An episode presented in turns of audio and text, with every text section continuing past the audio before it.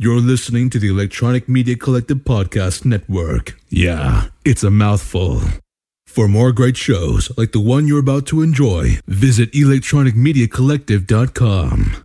And now, our feature presentation.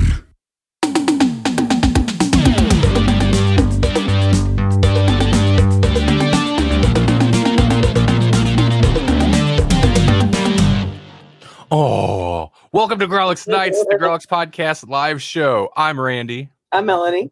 And I'm Jesse. and this is our Halloween show. Spooky. This is maybe our least Halloween Halloween show. Is that a Oh. spider? There's a It's a spider. spider, Whoa, that was Halloween. spider buggy. May- Maybe, Uh, maybe it's not a spider. I don't know. They're tiny. I, I don't track. I lo- you got. I'm lost right off the bat. Hey, that's gonna be the episode. Matt D, what's going on? He says now that's sexy. Again, for audio listeners, check out the live stream to see why we're always talking about saxophones. Why are we always talking about saxophones? because the music has saxophone. Our Yeah. intro music on the live streams has uh, I saxophone. knew that. I But on the didn't that. audio version, it doesn't. Oh yeah, I, Oh no, I didn't know that. yeah, because it's it's a Creative Commons clip, the saxophone, Mhm. and I don't want to remember to attri- to attribute it every episode in the show notes. I'll Uh-huh. forget, so I just don't use that version. Turner, what's going on? Paul, hey, what's up? Uh, so what what's happening tonight is uh our monster of the week segment has all been building to this. what a weak premise!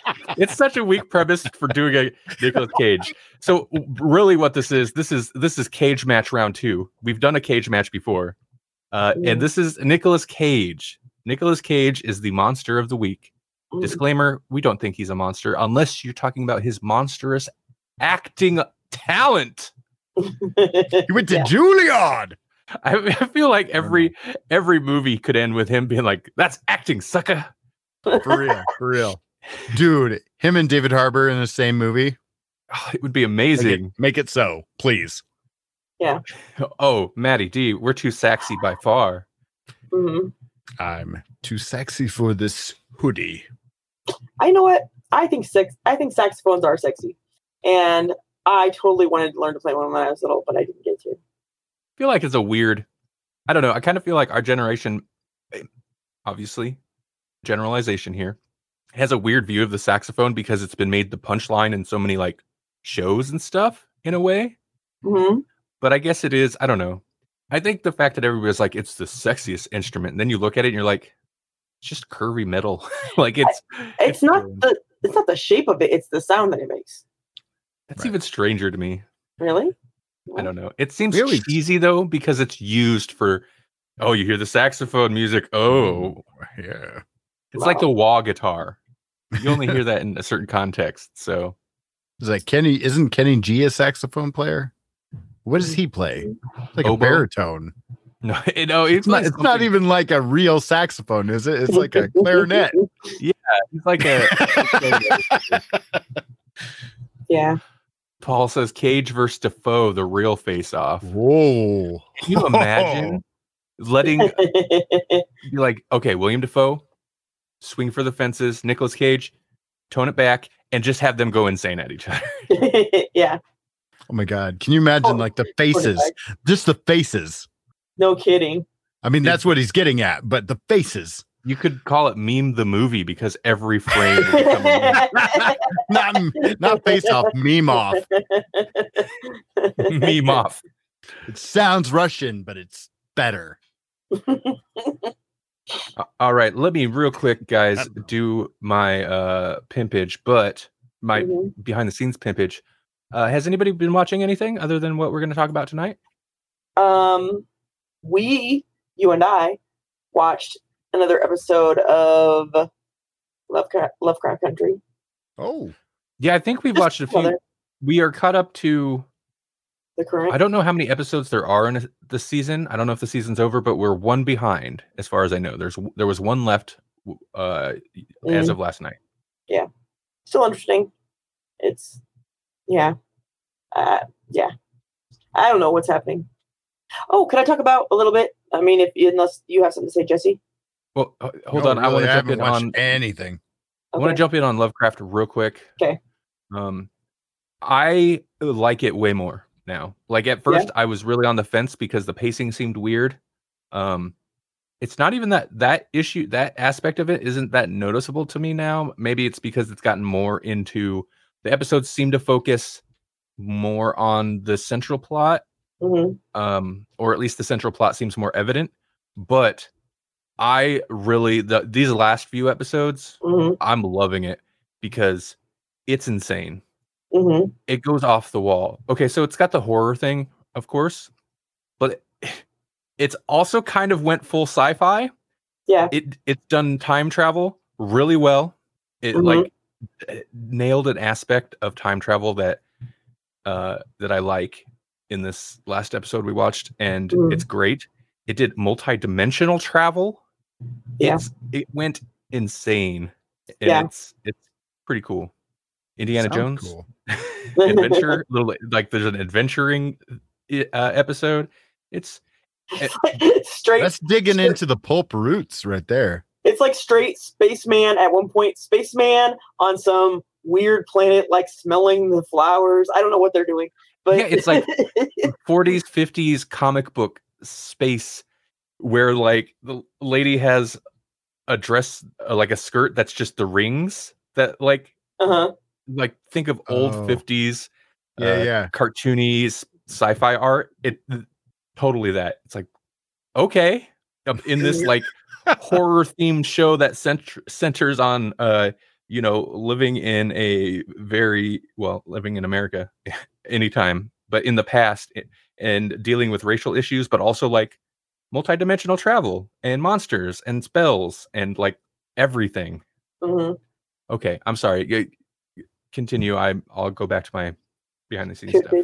Yeah, you go to your page. Um, the other thing I wanted to bring up real quick because I, I know we don't haven't been talking about it lately, but I finished a comic, um, Nameless, which I, I actually started reading like years ago, uh, but then I never finished it, and then I finally like actually reread what I hadn't read, and then got the rest. And it Lovecraft Country reminds me of it because it goes a little bit everywhere. I will recommend it, but I don't know what actually happened in it. And I kind of love that. Like it could have been several different scenarios that happened that were all happening at the same time, waving back and forth through like I don't even know if it was supposed to be reality or a dream, but it it was very interesting and it was very pretty. Well, not pretty. It was gory a lot, but it was very nice. It was still nice to look at, even though it was gory. So I want to recommend that. Nameless was was great. If you get a chance and you're into that kind of weird stuff. Pretty sure I bought a Like that. humble bundle with that in it. Yeah. I mean, yeah it's surprising. I think it was I think it came from Image Comics, and it was uh, it written by Grant Morrison, and the art was uh Chris Burnham.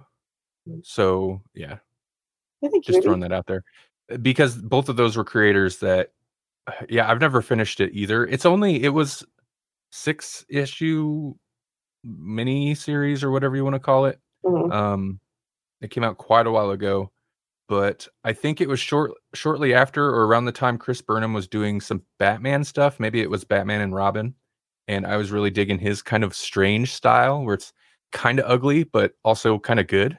Mm-hmm. Yeah, eh, yeah. Sorry, agree with that. you you got so many things that I have to chime in on. Sorry.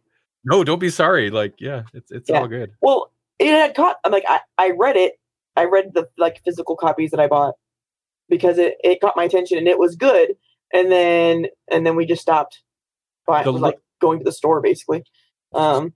Yeah, So so I finally like cajoled Randy into like looking it up and downloading it for me. Um. And so then I read it, and so I just wanted to share that. somebody read a comic book on this show. Uh, I actually have been reading uh, comics, but um, like uh, was it Ryan Kroboth is an independent comic creator, and uh, he's been putting out his book, The Sunmaker, and I've been following along with that, and I just uh, reread uh, chapter two, uh, Mm. and chapter three will be the final issue, so that's exciting. Uh, but this is, you know, like look up Ryan Kroboth. He's he's a he's an excellent independent creator. How would So you? there we go. Independent creator club club or plug or both Yes. How do you spell that last name? Do you know? with a K. Okay. K R O B O T H, I believe. Kroboth. Thank you. Uh, And if I'm catching, wrong, I'm wrong. catching up on comments comments here, Matt, Maddie D had said Memoff sounds like something with two grandmas, right? it really does. It really does. yeah. Uh, Paul said he was he's right now watching The Blob with the Head on FX. A blob with a head. The Blob with the Head, With Of- the head. Not even the head head. of with- FX on them. Okay, I don't know what he said. Uh, Savannah, hi Savannah. She was making grilled cheese sandwiches. Maddie D said last week after last week's talk about Uncharted, he watched uh, Temple of the Doom with the kids. Finally introduced them to Doctor Jones. No time Um, for love, Dr. Jones. Mhm. Uh, Savannah's reading 1984 for the first time. Good job. Maddie D said comics because we know Matt. We know Yeah. Matt- sorry. Matt came to our show after hearing about us on uh, comics with my dad. Matt is a comics guy, so I'm sure. Like, I'm glad Matt that you stuck with us through our n- not comics. Our phase. weird 2020 phase. 2020, dude. I mean, Nothing's it's- right. It's been longer than 2020, but still. In a way, this is only 100% appropriate. Right. What this show is right now. Episode Uh, 100. Coming Speaking of which, oh, oh no, oh no, you did it's it. been a year. episode 99 came out a year ago. It was a Halloween episode. We've been subtly nodding at it too, just like here and there, sprinkle little stuff Uh-huh. in there, like even the doppelganger episode. Yeah, you Yeah. didn't know. Um anyways, uh Ryan Ryan Kroboth, I did spell it right. Andy's got his own website that is basically just his name, which I spelled earlier, dot com. So check him out. Thank you. He's a nice guy Uh, and a trying to great think if creator. Oh, I'm sorry. No, I was trying to think if there's anything else I'd watched, but really, I haven't been watching too much, too many TV shows outside of whatever I've been watching with Melanie. Yeah. Wasn't there something we started? We finished Bly Manor. We talked about that last week, I think.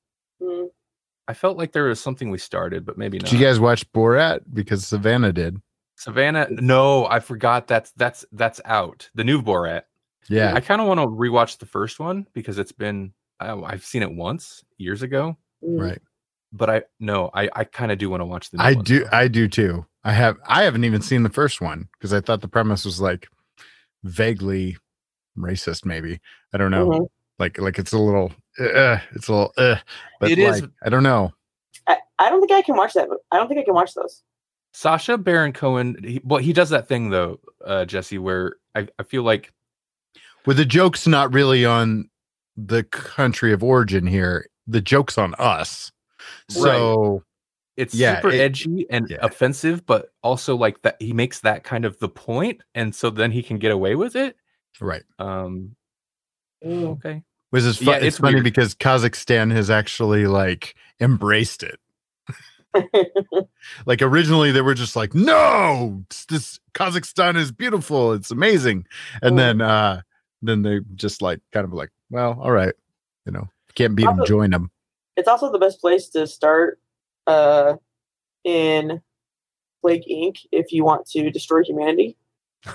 oh yeah. Good place to start. Well, all right. So you know, Uh, Savannah said Borat is amazing, and Maddie D says shots fired. I don't care for Sacha Baron Cohen. I, don't mean, think- really, I think Borat's his best character, but I don't know. I kind of feel like he's a Tom Green to me, and I don't care for that. But I don't know if that's accurate or not. A little, I mean, kind of. It feels like a Tom Green, but Mhm. there's a little bit more intelligent intent behind it, behind Mhm. other than just wacky. Grab Tom this dead bird for me. Uh, I never watched Borat because he felt like a Tom Green to me, and I can't stand Tom Green. So I just, I've never, I have really, have never, had not had any exposure to it other than other people talking about it. All right. All right, Maddie D, go put the kids to bed. Uh Savannah says I prefer Sacha's wife, Is Isla, Is uh over Am- wait, what? Okay. uh, Isla. There must be like a recasting. I don't know. I don't know. I don't understand. I don't understand that comment. Moving on. I shouldn't have started reading that. Lois Lane, down with Lois Lane. Uh, Jesse, did you have others? Did you watch? Have you been watching anything? No, it's uh, I basically have been reading, you know, like the Ryan Kroboth comic, and then uh, one thing that I will throw just throw out there is that I recently just fired up. Um, it's the Doctor Who Tenth Doctor Adventures, Volume Three for Big Finish. Surprise, surprise, Big Finish.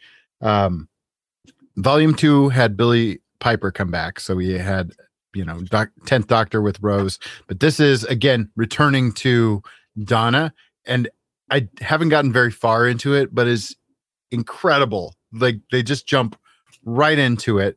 Donna and the Doctor on a reality show where they take a sh- where they take a house and that's maybe haunted and flip it.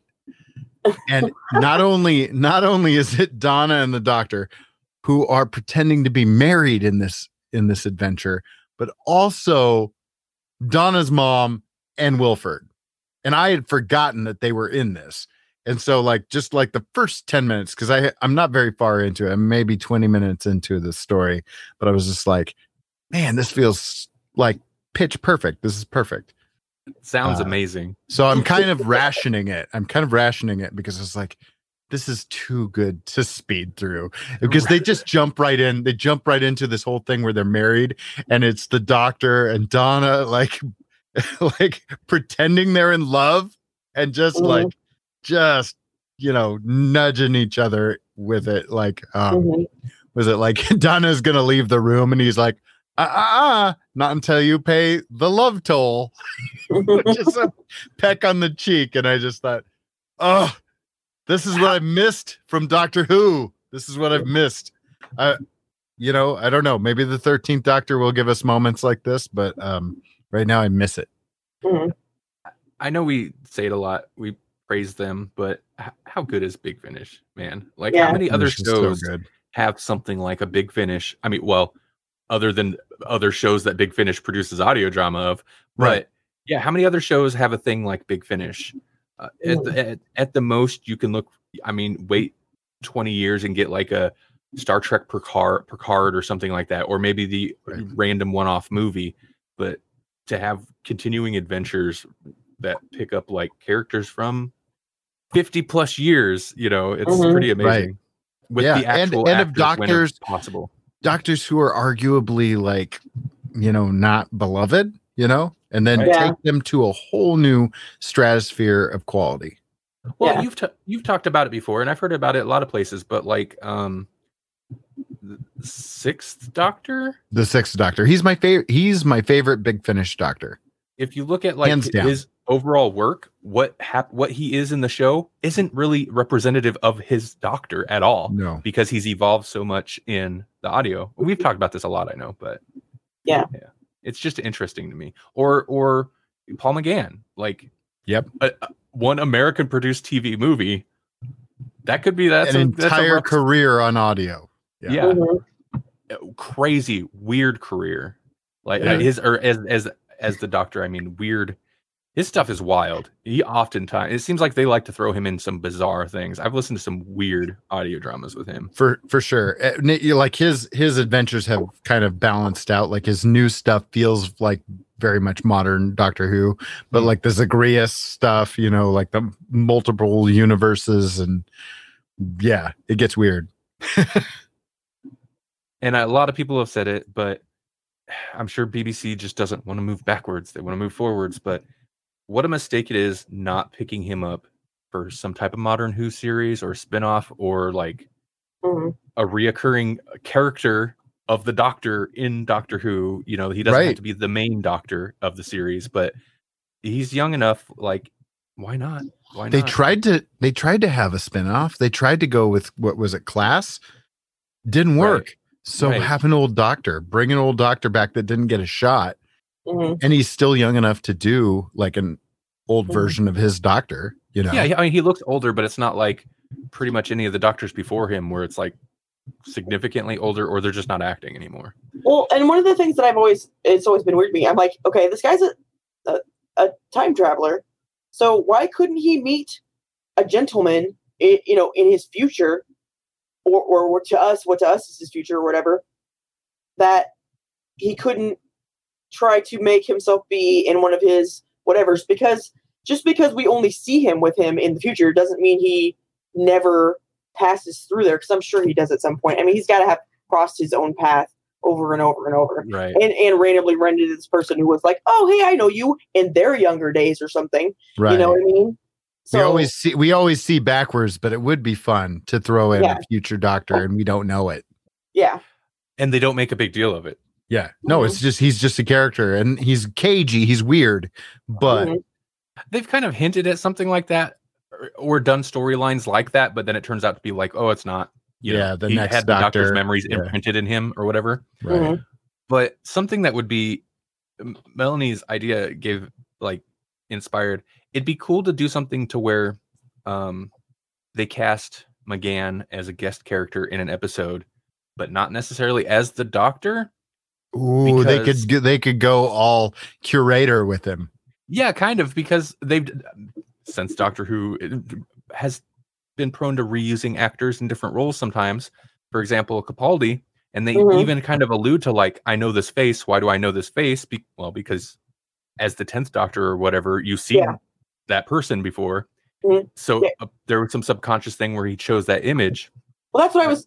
That's what I was Okay. getting at. Yeah, Yeah, yeah, something yeah. like no, that. that'd be Yeah. great. And then just I don't know, set up somehow. It's like, well, I don't know. Yeah, Anyway, we listen. It was we- it was the anniversary of that scene that you're referencing, and I so I rewatched it and I was like, whoa, you know, like it was a Mhm. great scene anyways, but I haven't like gone back and rewatched it because like the character of was it me or whatever, I, I wasn't too in love with her, but that initial episode, that first part of the two parter, whoa, pretty good stuff. Um. Okay, I suppose we should move on. Yeah. We should. Oh no, we should definitely move on. yeah, now that we've lost everybody, It was a Except for two Nicolas people. Cage episode, and we talked about Doctor Who for a good 20 minutes. sorry. Maybe not. Maybe not. Okay, who wants to start? I want to go after Melanie. Um, but which of you? What? I, if you're going to go after me, should you not go directly after me? Yeah. Okay, so what I'm asking is, you or Jesse? Who's going first? Oh, um, Fight it out. It's a cage match. just you go ahead and go first. How's that? All right. Yeah, I don't know that I've started. So, or if I have it, it's been a while. Yeah, I yeah I, think you're It's right. been a while. Yeah. Um, okay, so let me pull up my notes real quick. I am talking tonight about Pay the Ghost, which which I didn't find out until I uh, watched it, is actually on Screen Rant's Nicolas Cage's 10 worst movies list. Uh it's like number nine. It's number nine on the on the worst list, but uh I don't know. I I- I kind of enjoyed it. So I mean, number nine on the worst list is better than number one on the worst. Uh, Mhm. the idea behind the movie is that it's Nicolas Cage, who is a college professor, or at least he's like working towards his tenure, which would make him a professor. And uh, it's Halloween, so like like this Ooh. this movie surprise like that's that's what sold it for me. It was like first of all, yeah, it happens on Halloween. And then as we get going, I'm like, oh my God, this this Nicolas Cage is like a nice little hat trick to end this uh this monster of the week thing because it's it's Nicolas Cage, it's Mhm, on Halloween, mhm, it features a witch, mhm. Oh, it features creepy kids. oh, my yeah, God. Yeah, like all sorts of stuff, craziness going on. So it's Halloween night. Um, he gets some good news. He's going to be tenured. So uh, he's going. They're going trick or treating, and then he meets up with his son, and he's like, "All right, son, I'm going to take you to the carnival." And then what should happen at the carnival? But his son disappears, just straight up disappears. Like he's holding the kid's hand, and the kid disappears. I don't know why. Mhm. Well, it's it's it's ghost shenanigans. It's ghost witch, creepy kids shenanigans, and Nicolas Cage. All in this. It's all in the same movie. It's it's good. And and so like this is and and they seed it with the last thing that the kid says is, mhm, "Dad, can we pay the ghost?" yeah, And, then- and then he's like, I don't know. I'm buying you ice cream, kid. And then he's like, he's trying to pay for this ice cream, and the kid's gone. Kid's just gone, and he so he goes full caged looking for the kid. Like that's the that's the beauty of this character.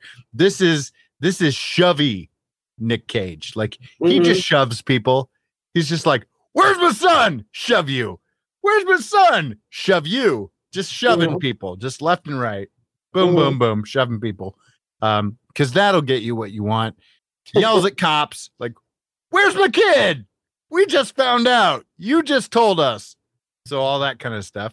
Um, yeah. it's they have this whole like estranged love issue type of thing uh Mhm. with his wife because his wife automatically blames him just automatically blames him why Mhm. couldn't you take care of our son you lost our son how could you lose our son in a carnival in new york how could you Yeah. to be to be honest, that? to be honest though, I think it's that's a pretty common thing to happen when one parent loses a child. I mean, i mean you no i mean i get it like yeah. what do you do you're helpless in this matter because you weren't even there so what mhm. yeah i yeah but it was just like such a quick like just automatic response i don't know maybe it was Mhm. believable maybe it wasn't i couldn't tell um i was just like man this escalated quickly um Yeah. So then they just like flash forward a year and all this time all this time like there's just creepy little things happening. Leading up to it the kid is like noticing vultures and stuff flying around like vultures in new york. Yeah of course. And then he he's seeing like the ghost out of his window kind of thing and he's like there's something outside my window dad. Did you check? And so he you know he looks. I don't see anything son. It's fine. And then we then we go to a carnival on on halloween night. Kid disappears. And so like just flash forward one year later Nicolas cage is looking for his son still looking for his son not living with his wife anymore kind of gone full nick cage It's, you know Mhm. like he's got like a crazy like board with pins and s- and strings and you know like Oh n- yeah, nice. newspaper clippings and everything and he's like like every week he goes to the police department and he's like where's my son and you cops are lazy like he even busts that nugget out and then the cops like whoa whoa whoa we're not lazy kind of thing um yeah and so like he keeps seeing glimmers of his son like just out of the corner of his eye or like there's his son on the bus or whatever and uh of course of course it all ties back to an old celtic witch Mhm. who steals Oh. children on Halloween night. And uh and I don't I like I don't want to just like ruin the rest of the plot for you, but like eh, there is an absolute supernatural element to it. Um he has to face down this this yeah, there there's the witch right there if you're watching the video version here.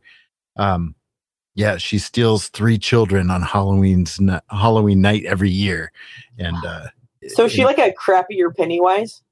He- kind of i guess yeah like like without like any kind of specifics or backstory just like yanks random kids um Mhm. she she has a backstory which you should watch the movie to get more more details on because Mhm. that's part of the fun i mean like it's a it's a fun movie it's definitely got some full nick cage moments in it um Mhm. I can understand why it's on the top 10 worst Nick Cage movies because it's not like a great movie, but Mhm. also it was entertaining. It was entertaining. I mean, you can you can see uh, even on the moviedatabase.com um or org.org that it it gets like a 53% rating. So that's better than half, right? So Mhm.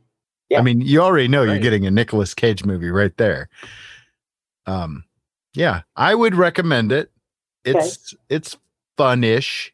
I would Mhm. recommend it if you're ready for the Nick Cage-ness because that's why you come for this kind of movie.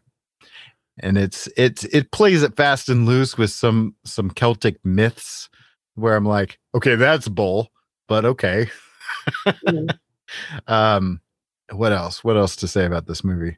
Before we Uh, just- Paul says it's the season of the witch, but now is he referencing because there is a Nick Cage movie? I almost watched it, but it wasn't handily available.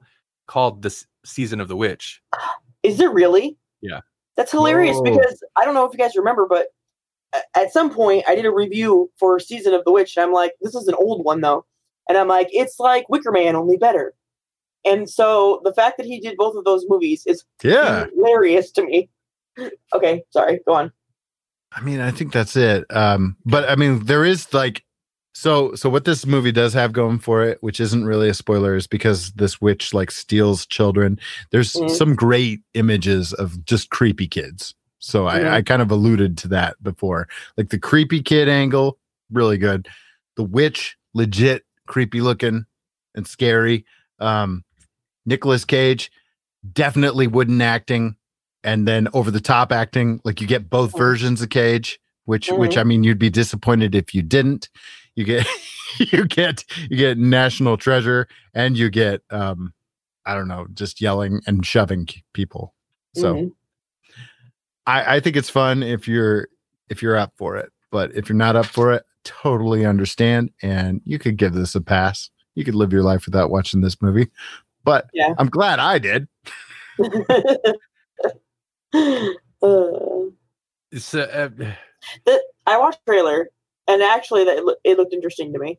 But you know, you know, trailers are made for that purpose. So exactly yeah I- I remember being very intrigued when it first when the trailer first come out. I was like, "Oh, you know, it's going to be an unhinged." That's every Nick Cage movie. You're like, right "Oh, right. he looks super unhinged." and no i'm normal and boring purpose. until i'm not I- I'll have more to say about Nick. Cage. I've I've had some realizations about Nick Cage with my viewing of the movie that we'll talk about momentarily. Um, Mhm. Oh, really? or I'm m- interested in your observations about Nick Cage. you know what this what the you know like we we drew this connection i think we drew this connection last week actually um but this furthers my my my theory here that Nicolas cage will eventually become something akin to christopher walken because Right. He felt in this movie very much like christopher walken felt in the dead zone Mhm. in the dead zone Nicolas or Christopher Walken. See, I'm already getting them mixed up. Mhm. Christopher Walken is like young and almost almost sexy in a Christopher Walken way, right? uh, he plays a he, I don't know. Well, I mean, Um, there's definitely movies where I know what you're talking about because I mean, it's, he's Christopher, Christopher Walken, so it I be it's hard to imagine considering him that sexy, but he definitely there's certain roles where he plays sexy. He plays Right. it like he's sexy as, Yeah. as So and it, and it works to varying degrees. it's like anytime Jeff Goldblum plays sexy Yeah. in l- large parts of The Fly or even Jurassic Park, he plays it up like oh, and it's like yeah, but it's Jeff Goldblum. Yeah. Is this Weird. working? Is this working for anyone? Maybe it is. I don't know. Mm. So I mean, it's the- it's the same kind of deal. Like it's uh he plays a college professor. He's kind of in his prime, and uh, and then he snaps from kind of normal, or or at least like the wacky professor to like creepy. Like oh man, is this guy unhinged? I don't know. So. It was like, man, I could really see this. Eventually, Nicolas Cage is just gonna be Christopher Walken. He's Yeah. just one of those just one of those working actors that's just like, man, I'll I'll work. I'll just work. Whatever. Mhm. What's the role? All right. I can do that, but I'm gonna be me. Oh, Nicolas Cage to the max. That guy just takes. I don't. d- does he just take anything? He's been in. It kind of looks like it now, you know? Yeah. I mean, he's got dinosaur heads to pay for. You're right. That's No, right. That's right. Yeah. He's got I mean- very strange collector habits. And I understand if I if I became rich and famous for some reason, that's what I would do too. I mean, who wouldn't buy a dinosaur egg? You know, and you got to pay for that, so you got to take whatever you get. right. And I think he owed a bunch of taxes or something at one point. Yeah, He owed a bunch of money at one point when he was. I mean, if you look at his filmography, when is he not? But he was really pumping out a bunch of movies. Mhm. uh, for a while, and I think it's because he owed money. Because yeah, he would do. He'd buy a castle and dinosaur skulls, and he has he has or had uh, apparently a in, an insane comic book collection. He's a comic book collector, and he's got a massive collection with. I, I think he had Superman number one at one point or something. I don't know, but like crazy, super expensive books. Yeah. and and in the apocalypse, we can use those to stay warm. That's what you say every time we talk about collected Because it's true. I don't understand it. Okay, I mean, I, I know. That's how I they know. stayed warm in World War II, wasn't it? I I've I've stopped buying comics and I feel kind of bad about it, but also like You were buying too many. That's your. But it was an issue. You were I you were you were like everything Batman. I'll get it all, and you got to be like, you know what? This was a masterpiece. I'll get this and screw but you it. don't know it's gonna be a masterpiece until you That's read why it. you That's- wait until yeah. ten or twenty years after it comes out, and then Or- you read it, and you or you know it's. buy you buy it the physical copy, you put it in a plastic sleeve, and then you read it everything digital. Which is really what I was doing. Yeah, Eh, you gotta support. Cool. Um, yeah, I know, I know. That's true. Okay, let's talk about this movie. Cage. I'm sorry. Cage has a car in his living room. That's what Paul says. Paul's our our So source. use it as like a coffee table. That's a weird coffee table. it's on blocks. it's a, You know it's a gone in 60 seconds car. I have a new life goal now. I want to be so rich that I could buy an actual race car and turn it into a bed and have it in An actual race car bed. yes. new goal. New life goal. Track used. Okay. Okay, Melanie, what did you watch? I watched Between Worlds. Between Worlds. Yes. All right. Okay. So the movie begins with oh wait, should I read this? Joe, a down on his luck truck driver, haunted by the memories of his deceased wife and child, meets Julie, a spiritually gifted woman who enlists his help in a desperate effort to find the lost soul of her comatose daughter. But the spirit of Joe's dead wife proves stronger, possessing the young woman's body and determined to settle her unfinished business with the living. That's an okay description. Another way you could say it is Nick Cage is a truck driver who sees a lady getting choked out in a in a truck stop bathroom and saves her and then takes her to the hospital to see her daughter who was in a motorcycle accident and then chokes her out himself and then his dead wife possesses that lady so this movie uh, i can get into a little more plot maybe but first i want to say I think you really got good. into it. I don't this know. movie is like it's like they took Nick Cage and they were like, "This is the story. These are the people's names, but there's no script. Just go be Nick Cage." That's like what this movie was for real. Like, not maybe there was a little bit where he was tame, but for the but so much of it was just, "I'm I'm just gonna grab you and start dancing with you. I'm gonna uh, spray everybody with a hose and dance all weird and be in a Cage." That was this one part. I know it was okay This he was he was staying at somebody's house, right? Mhm. And and and he's like, "Where do I sleep?" And they're like, "On the couch." And he's like, "The couch? Ah, that hurts." And I'm like, "What is that? What is that? What is that? That's nothing. That's Nick Cage being crazy for no reason. I mean, I don't even understand like that. And okay, the idea of the movie is actually pretty interesting if they had done it well, which they did not. But let's just first let's start with the idea of the movie. The woman that he chokes out I'm Uh, sorry, real quick. That look right there, audio listeners. I'm sorry you can't see it. That is perfectly encapsulates encapsulate encapsulates him in this movie. Yeah, he's oh, he's he's a chubby, greasy, drunken slob in this movie. Um, at the at his best. okay, so so he meet he meets this woman, the one that he chokes out, and the reason she wants people to choke her out is her daughter's in a coma, and when she was a child, she had fallen through the ice and had a near death experience where she left her body, and ever since then, she's been able to do that to leave her body and go and I don't know mingle with dead people or something. So she's trying to find her daughter and lead her back to her body. That's why she wants everybody to choke her out. Um, and the actress that plays her, I don't know what her name is. Franca, uh, Franca Po. How do you pronounce it? Where'd it go? Um, Franca Po Potente. Yeah. It's Lola from Run Lola Run. Uh-huh. If you if you know Run Lola Run, um, She's supposed to be German. She is. Uh, I figured. You kind of can hear an accent in there, but I didn't even notice it at first. And I, God, I'm gonna sound racist against Germans, but that's the only explanation I have for her acting, because her, I mean, she's talking about her daughter dying, and she's like, my daughter is dying. I'm serious. This is important to me.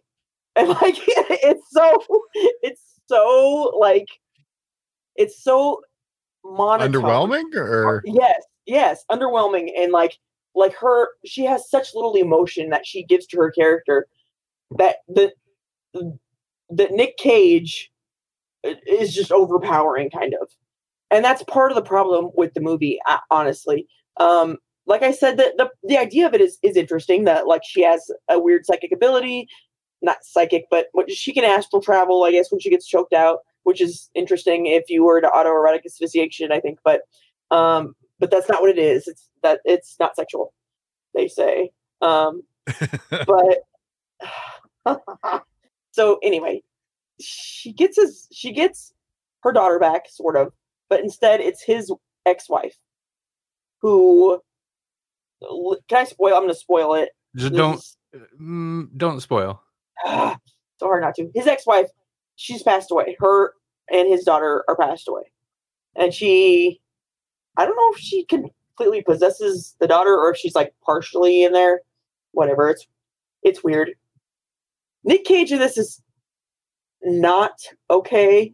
I don't think mentally through the, be- from the beginning, but when he's there with this woman who actually seems to suit him, which is weird to say, being her if with her like wooden performance, but the two of them together seem like they may might make an okay couple. Um, she seems like she would date a greasy truck driver, but so there's that. But then when her daughter is like, "I'm your wife and I want you back," you know, a decent person would have been like, "Oh, this is crazy and that's inappropriate, and I need to talk to my special girlfriend about this whole thing, but he doesn't. Um, so he's a dirtbag, and he's kind of a dirtbag through the whole thing too. You know what? I was thinking about this watching this movie. um, he's like, I lost my my truck and I don't have anything and whatever. And then the chick's like, you know what I'm gonna do for you? I'm gonna go and spend five hundred dollars and buy you back your personal stuff. And I'm like, this is like this movie is like made for women of today i think it, it's it's because there's guys that are they're like I- think they're supposed to be nice guys but they do such messed up stuff the whole time that it makes you feel so like you shouldn't have spent that money buying him back his stuff he's gonna you know run off with your possessed daughter and do bad things you don't want that but you you know, he, he- deep down, he's still a nice guy. So it's just so rough. And that is that's his character. He's a nice guy who's a dirtbag. I don't really know what to say about him. He's Nick Cage through and through. Would, Welcome to the cage match, ladies and gentlemen. Mhm. It's you- like eh, eh, I know when when he was going to be cast for Fast Times at Ridgemont High as the character that Judge Reinhold played, they were like, "We were going to, but he's too dark." And that's that. There's a lot of this in in, in that in this movie where you feel sympathetic to him, but you kind of can't because he's just too dark and too damaged and too reckless. You know what I mean? yeah, yeah. Invite dark. You mean like there's like a sinister Yeah, or shady nature to him yeah, that's Yeah. just inherent in Nick Cage. exactly. Not to say he is sinister or shady, but he definitely has a weirdness to him, an aura, you Uh, could say, or whatever. You just shove people. And look at those pants. Somebody who can wear those pants, that's that's something wrong with that kind of guy. Who could what, are those like leather or pleather or something? they look like it, yeah. They look like some type of leather or something. I'm gonna I mean, I'm suddenly sold on the Tiger King idea, though. It's kind of true, right? right? So, okay, Melanie, would you recommend this movie to people? um sure why not? I mean it's not good. It's not good at all, but it's got Nick Cage and he's crazy. Uh so there's, that. there's that. There's there's a, there's a montage of him dancing in hose water. That's something you don't see every day.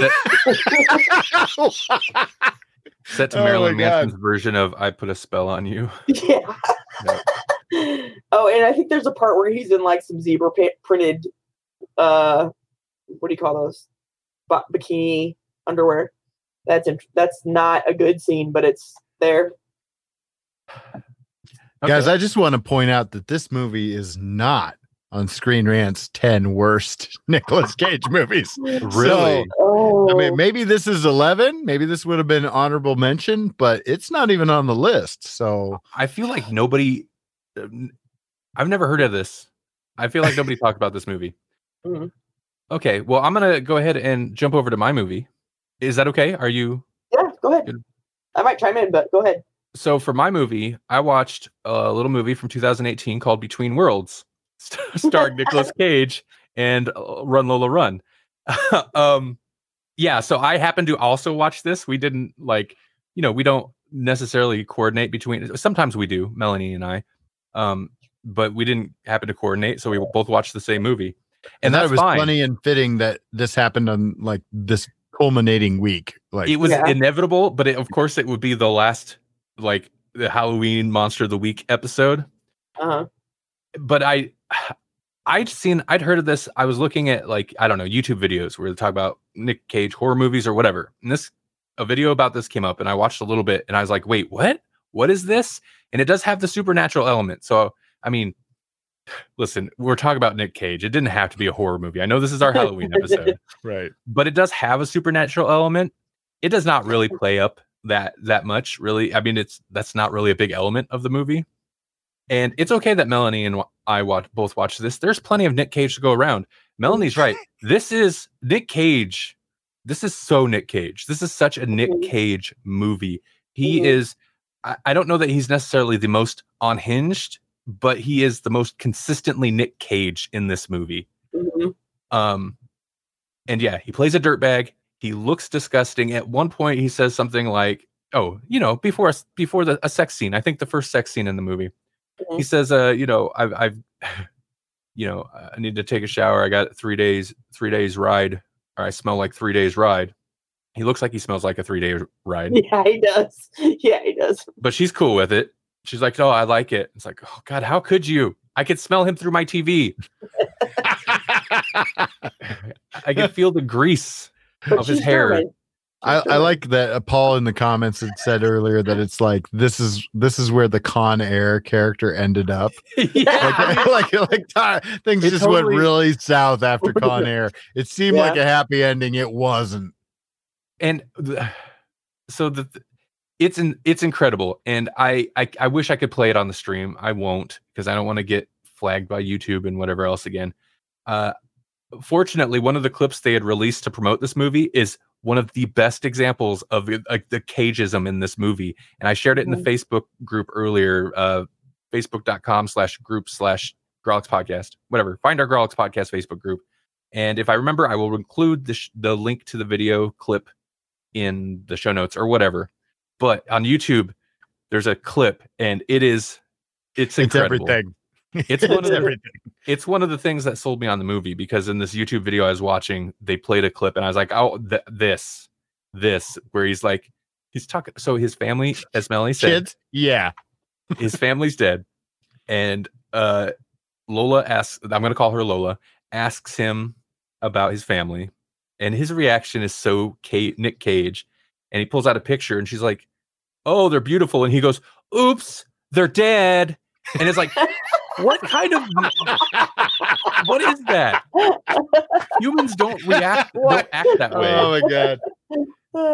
And- the I, I feel like the thing that clicked and it Jesse's already said it, but the thing that clicked for me in this, I'm like, my problem, I think, with Nick Cage, even when he's good Nick Cage, it's always a little bit disappointing because it's not like, yeah, he goes full Nick Cage in this, but it's very inconsistent. Like, dude, either go full Nick Cage the whole time or don't, or or be mopey angel uh stalker guy. Because City of Angels, yeah. in most movies he kind of just fluctuates between the two but my problem where I, f- I kind of feel like he's not good i know we've said you know like he's insane but people are like but he's good he's just eccentric i feel like my problem with him and why i kind of think he's not good is because it's so inconsistent to where you can tell it's not even the same character from scene to scene. You can tell he just felt like when he showed up on set to s- that day to shoot this scene, he's like, "Well, I'm just going to act this way. I'm going to be mopey this scene." And then the next scene, he comes to set the next day and he's like, "I had a little too much caffeine. I'm going to dance." And like it's not the same character. It's just Nick Cage deciding this scene I'm going to do this. And it's completely random and at his whim. And I feel that's my interpretation. That's what I'm assuming because that's how it comes across very much in this. Like it's so cagey and it's really it's a terrible Yeah. I'm sorry. Can, I just remembered a part. I don't Yeah. know if you noticed this, but there is a sex scene in the movie. there's few. Yeah, there are a few, and all of them seem very unpleasant to me. But anyway, uh, so there is a sex scene in the movie where he's reading from a book. The book is titled "Memories" by Nick Cage. I don't know if you noticed that or not. but I didn't like, notice who it was by. yeah. Well, at one like, point- what? At one point, there's talk of golden shower when he's reading from this. Also, when he's being sprayed by the hose, the daughter's Mhm. spraying by the hose, and he's doing the like weird slow mo, chubby, like overweight Nick Cage sexy dance. Yeah. He says at one point he says golden showers, and it's like so that's two golden showers mentioned. And this movie's so interesting. Okay, so it's more than like a horror. It's not a horror movie at all. It's a thriller, Mhm. supernatural thriller, but it's a thriller. But it's also like Netflix has it categorized categorized as a steamy thriller, and it does feel Oh, like no. the story is one of those like erotic thrillers, it's sexy, where there's a lot of sex scenes. yeah, there are. The problem is none of it's erotic. No, it's not. Nick Cage is a filthy dirtbag in this movie. Uh-huh. He's super like out of shape, which is fine, but Uh-huh. like and also the way he approaches the sex scenes, none of them none of it's sexy, none of it's sensual. It's not even like aggressive sexy. It's just aggressive and awkward and weird. Uh-huh. And Yeah. yeah, reading from the book, at one point during a sex scene, he's like, "Do you remember that scene from The Exorcist where Um, she where she where she masturbates?" And he's like, keeps talking about the scene where, he, sh- if you've seen The Exorcist, you know exactly the scene I'm talking about. Oh, He's talking about that during the sex scene. and he's like, scream like that. oh God, yeah. Oh horrible. my god. It's so awkward and he's so disgusting during it. And then like even just non-sex sexual things, like there's a scene like he kisses the the one chick that he's with a couple times, but one time he kisses her and he's like, it's just like a nice kiss, but he's like, mmm, mmm. It's like, do you think in her mind weird. like, what is what what? he says and this is something that like you could barely hear it in the movie but people on youtube the couple of there's a couple of videos that exist about this movie um they really latched on to because you could see it in the thumbnails he after he kisses her and he hugs he goes hold daddy tight like, Oh, oh, it's weird. and you really do get the gamut of Nicolas Cage. You get a lot of mopey, and I feel like that's kind of where he does seem sympathetic because anytime where his character is supposed to like, he's obviously being nice. He plays it kind of real mopey and bashful, and he's nice and he does nice things. Yeah. Um, but then you also get random angry Nick Cage. It's like, whoa, dude, whoa, that seems like you do not seem like a character I would like to hang out with now not Mhm. that I would particularly like to anyway, but like you know that sudden flip is a very Mhm. uncomfortable. Um, he's just he's very manic in a way, yeah. over the top. The scene him, the scene him and Lola smoke pot. There's a scene where they're getting stoned. He's very uncomfortable. So oh, it is, and he's so over the top. Like you know Mm-hmm. they're laughing, and if like they start laughing at something that look, I don't care if you're stoned. It I don't feel like they'd be laughing, or at least I don't feel like Lola would be laughing because they're laughing about her daughter not acting right, and it's like yeah, she was in a horrible accident, and she had head trauma, but they're laughing, and it starts off like okay, they're laughing, they're super baked or whatever, and then like it cuts to another angle, and Nicolas Cage really starts just belting out the laughter, forcing it, and that's oh no. it's like he doesn't know where that line is between like kind of being big and being forced over the top and he Mhm. crosses it constantly sometimes he's okay there's some scenes where he's sad because he does have a he has a dead family he's sad Yeah. about it that kind of work and then there's Yeah. other scenes where it's like you just weren't feeling it that day huh where he's like and he's got the teary eyed, but he's like, I don't want to talk about it. It's very hard to talk about, and it's like so forced and not natural. Can and I then speaking of forced and not natural, can I talk about the end of the movie a little bit too? I'm sorry. yeah, There is a man in this movie that dies. I'm not going to spoil a lot. I'm just saying someone dies, and everyone in the movie is just like, "This guy died." That's it. Not like he was my best friend or he was, you know, someone. It was like he killed this guy, but I'm not going to call the cops. So, like, they they underplay the death of this character so much. It makes me. It make really that's the person I'm saddest for in the movie. yeah. No, there's no.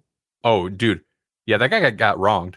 Uh, Yeah, there's no real genuine emotion from anyone. no no one. Lola feels like a robot. hmm and that was the next thing I wanted to get onto. I was kind of excited when I was like, "Oh, her!" Like I, I, I loved Run Lola Run. The only other stuff I've seen her, she was in a couple of the Bourne Supreme or Bourne Identity movies, and I was Mhm. like, I didn't really, you know, like those movies are whatever. They're they're fine, but I was kind of disappointed. I was like, I, I'd really like to see her in something else, something good. So I was excited to see she was in this. Mhm. She's awful. She is She's horrible. awful. She's She's I- so bad in this. I God, I'm so racist. Okay, this is me being racist again. But it's like with Russians, where the there's like a meteor coming down in front of their car, and they just flip down the visor. that No. class, yeah. It's Well, like okay. that. But here's the thing, Melanie. Like we watched, what was that show we watched a while ago? Uh, Babylon Berlin. Mm-hmm. They're all Germans. Yeah, They actually emote, and you Yeah, can tell true. they have there's feelings, mhm, and they you can tell they're feeling a thing or they're sad.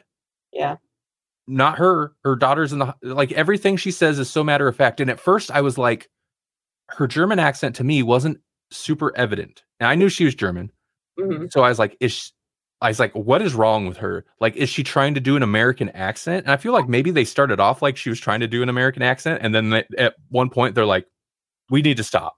yeah. I think I You're a think that's German the case. I didn't even realize she was German until they talked about her being German, and and then I was like, oh, is she German? So I listened for it, and then I was like, oh, okay, she is German. But, But yeah, if, if they hadn't brought it up, I wouldn't even have noticed. yeah, it feels like part of the time she's trying to not have the German accent, and that makes her deliveries so awkward. But then, like mm-hmm. other times where she does sound German, it's still not good. No, it's not. there are she got almost as many laughs out of me as Nicolas Cage just because of how she would she would deliver a line and everything no matter what it was no matter how emotional it should have been Mhm. matter of fact here's the line The and then The I'm just going to stare at you no emotion it's like oh god the best actor in this movie is probably the daughter, and that's because most of her acting was look sexy. don't wear a bra and walk around looking yeah uh sexy and withdrawn Yes, exactly. Ugh, it's it's so bad it's It- so bad. and the cinematography's fine. It doesn't look terrible. It's not amazing, but that's the thing. Like this isn't a case of like because I, I was thinking about it. I was and I went into this movie knowing like on Rotten Tomatoes, it's like thirty something percent. It's not good. Oh wow! Good, not good. I went into it knowing it was not going to be a good movie, and so I was thinking about some of the bad movies I've watched so far. And I'm not going to say this is as bad as those, but like Camp Blood, I watched for uh, our uh, clown segment or whatever. Mhm. Terrible, no budget movie. Uh, that Asylum movie, Invasion of the Pod People, terrible. And this is weird because it's not like those. Those are just cheap and or lazy. This like actually there's production. They had mute money to m- license tons of music. There's several. There's lots of music. Mm, It's not always appropriate. Um, no. This is mostly a matter of like it's a terrible script, and the actors are not good. But Mhm. they're like the two main leads are people I know. They've been in big Hollywood stuff. They should be okay. I don't know. It's so weird. If it weren't for Nicolas Cage, this would have there'd be no reason to watch this. It- if you're amused by Nicolas Cage stuff, you kind of have to watch this at some point. I would agree with that. It's The, the only reason to watch this is to laugh at Nicolas Cage. it's amazing. He's kind of amazing in this Yeah. in the worst way. Right. Oh, And some of the I wonder how much improv there was because he says some weird stuff in this. Yeah, says some stuff. That's why I said that it's like there was no script. I swear. Because Yeah. sometimes I'm like, what? what? What does that mean? I don't know. It's just Nick Nick Cage. It sounds like Nick Cage, and that's all it sounds like to me. And um, oh, go ahead. uh, to to highlight Melanie's point about how he's likable but not like he seems like you kind of feel bad for him, but at the same time he's he's a dirtbag. He is totally a dirtbag. He is not a good dude in this. And No, like, yeah, he does some nice stuff, and he's not for the most part outright like violent or evil. But he's also before he knows his wife has taken over the body of this young girl, um, who I don't know. uh, I, she she's of she her character's supposed to be of age, like after But high school just like just yeah, like 19, 20 maybe. But younger girl, basic the daughter of the chick you're pretty much dating that you've been living with for a, a few days or a week. Um, you know, if she's gonna reach over and give you a handy uh, while you're watching TV, and the and the chick you're actually dating is making a rabbit or whatever she was making in the kitchen, Yeah. and you just don't say anything, you're kind of a horrible dirtbag. yeah, you are. And that's before he knew his wife was in there Yeah, and he just he looked uncomfortable but he also just went with it. So not a good dude. No, um and then yeah like the scene where she goes to pay the money to get his personal belongings back um of course while she's out doing that and it was like $500 uh you know is the scene where the chick's like i'm your wife and then they have a talk and then they have sex. So so they just you know he's not a good dude. Um th- there's so many things. The scene melanie mentioned the scene with the with the speedo. Mhm. and that actually one of the biggest laughs and it's not a laugh at like bad acting necessarily it's just a laugh at like i feel like this was definitely an improv moment because it's not a very good s- all you see is like his very packaged package right yeah, hanging out from under his shirt. Yeah. it's it is uncomfortable.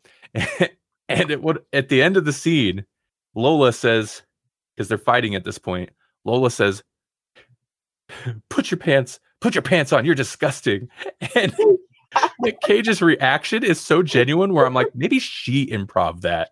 He's like, why would you? He's like, why would? Oh, why would you say that? Or something like that. Like he seemed hurt by it.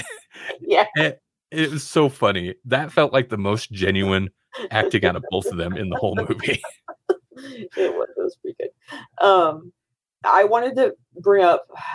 I lost a couple things that that popped in my head, but one of them was the voice of wisdom in this movie is like some random nurse from the hospital who is obviously foreign and doesn't actually seem to know anything other than to say, "Don't do anything. That's bad. Stop doing that." That's pretty much it. She can't, this can't explain anything. She can just say, "Mm, "You should mess with stuff you don't understand." She's like the exposition uh, you know in any supernatural or horror thing and at this point the it's so such a trope it almost feels kind of racist where it's the exposition maybe voodoo Mhm. or somebody's knowledge you know black person from some other country that's knowledgeable of voodoo or mystical things Mhm. is kind of a trope and Yeah. this has that trope except it's so it's so lazy um i mean it just it's not always voodoo and they're not always foreign like uh, the the final destination movie had uh what's his name tony todd which is tony todd so it's great but it's that thing that character out of out of nowhere who's like here's what's happening i know all the things that you're experiencing for some reason right Mhm. Except Uh, she Jeepers- didn't. She didn't even seem to know a lot. no jeepers creepers does the same thing um but yet in this case she's some nurse who's at the hospital Mhm. working on her daughter and it's it seems like the wife and her have some already some like existing relationship or knowledge of each other. But yeah she says things like she knows stuff but she never really says anything other than Mhm. it's bad. And then and then towards the end the wife when they figure out what's going on the wife goes and sees her and she's just like yeah i told you things are bad. And she's like well what do i do? The only thing you could do is what you're doing now and she's like so like there's nothing and she's like nothing you can do it's like worse than that, dude, because she was even like, well, sometimes it's just people's time to die. And I'm like, really? That's what you're going to tell the lady who's freaking out about her daughter being possessed? You're like, well, sometimes it's time for people to die. And I'm like, is she implying that she should kill her? or that she should just leave it alone and let her die of old age. I don't I don't understand what her I don't point really- was at all. I, I don't know what her purpose was. I like like I said, she's that character that's supposed to be that role, that kind of tropey role, Mhm. but she it's not sufficient. She's not. It's like why even bother if Yeah. she doesn't have any anything to contribute? She's not contributing. Like Mhm. what? She's about as as important as the boyfriend or whatever he was supposed to be. Who at the at the end they like shoehorned in. He's so in love with her. It's ridiculous. You mean this Well, guy he's a- who apparently He's in love with her. this I guy didn't who even know. apparently got a FaceTime on one of the none of the two other there's three main characters. Oh, man. Cage, Lola and the daughter. This he's not a main character. He is a side he's not. character that comes in toward like in the last maybe quarter of the movie and doesn't really play that important of a role. Like why does No. he get poster time? Because he's Also, mad- why does Nicolas Cage look like he's discovered Maybelline here? right. Right. Maybe he's born with it. Probably not. Uh, no, no, I, I was gonna say his probably hair is not. so greasy through most of that movie. Like I don't even know how. If they must have really been like, just don't shower for a few days, and then we'll shoot the movie. It is And- pretty. it is pretty incredible how realistic his scuzz looks. in It this is. movie. It is. His hair is genuine, genuinely greasy, and it is Mhm. that long, thin kind of Nicolas Cage hair. It, it's it's yeah, it's something. Yeah. One thing, uh, while I was watching my movie, like Holly, I asked Holly, I was like, "Do you want to watch a Nick Cage movie with me?" And she was, she was contemplating it, but ultimately, she's like, "Like I want to, I want to want to, but I don't." And I was yeah. like, "That's fair." So she's watching her own thing, and uh, she looks up. She's like got her earbuds in or whatever. She looks up and she's like, "His wigs are always incredible." I was like, they always are. And so, like, is this a wig? And if it is, No. gross. I kind of feel like it's not in. This I don't one. think it is. I think it's I'm. I, I, it, it, maybe it's his hair after they pulled off the wig. This i guess the way there, there's the shape here and this is again something audio listeners are not going to appreciate but in this picture here that extra little poof there on the sides makes me think maybe it is a little bit of like some extensions but there's scenes in the movie where it does just look like his hair it looks scraggly it looks like you can see the strands that go all the way up to his scalp it looks Uh-huh. like his actual hair And it's it, that's that's exactly what it's like greasy strands yeah from his scalp all the way down. In in a lot of the movie at least. Gross. I think the worst thing, Nicolas Cage's acting is not great. Sometimes it's got, sometimes it's good. Most of the time, it's Nicolas Cage way over the top, Mm. and it's definitely a thing of like you could tell some directors just don't reel him in, no. Right. and no. he gets his cageisms in every movie. But there's most movies, it's like one or two scenes. You Mm. can tell that they are like, all right, go for it, or maybe he's just like, right. I'm just going to do this.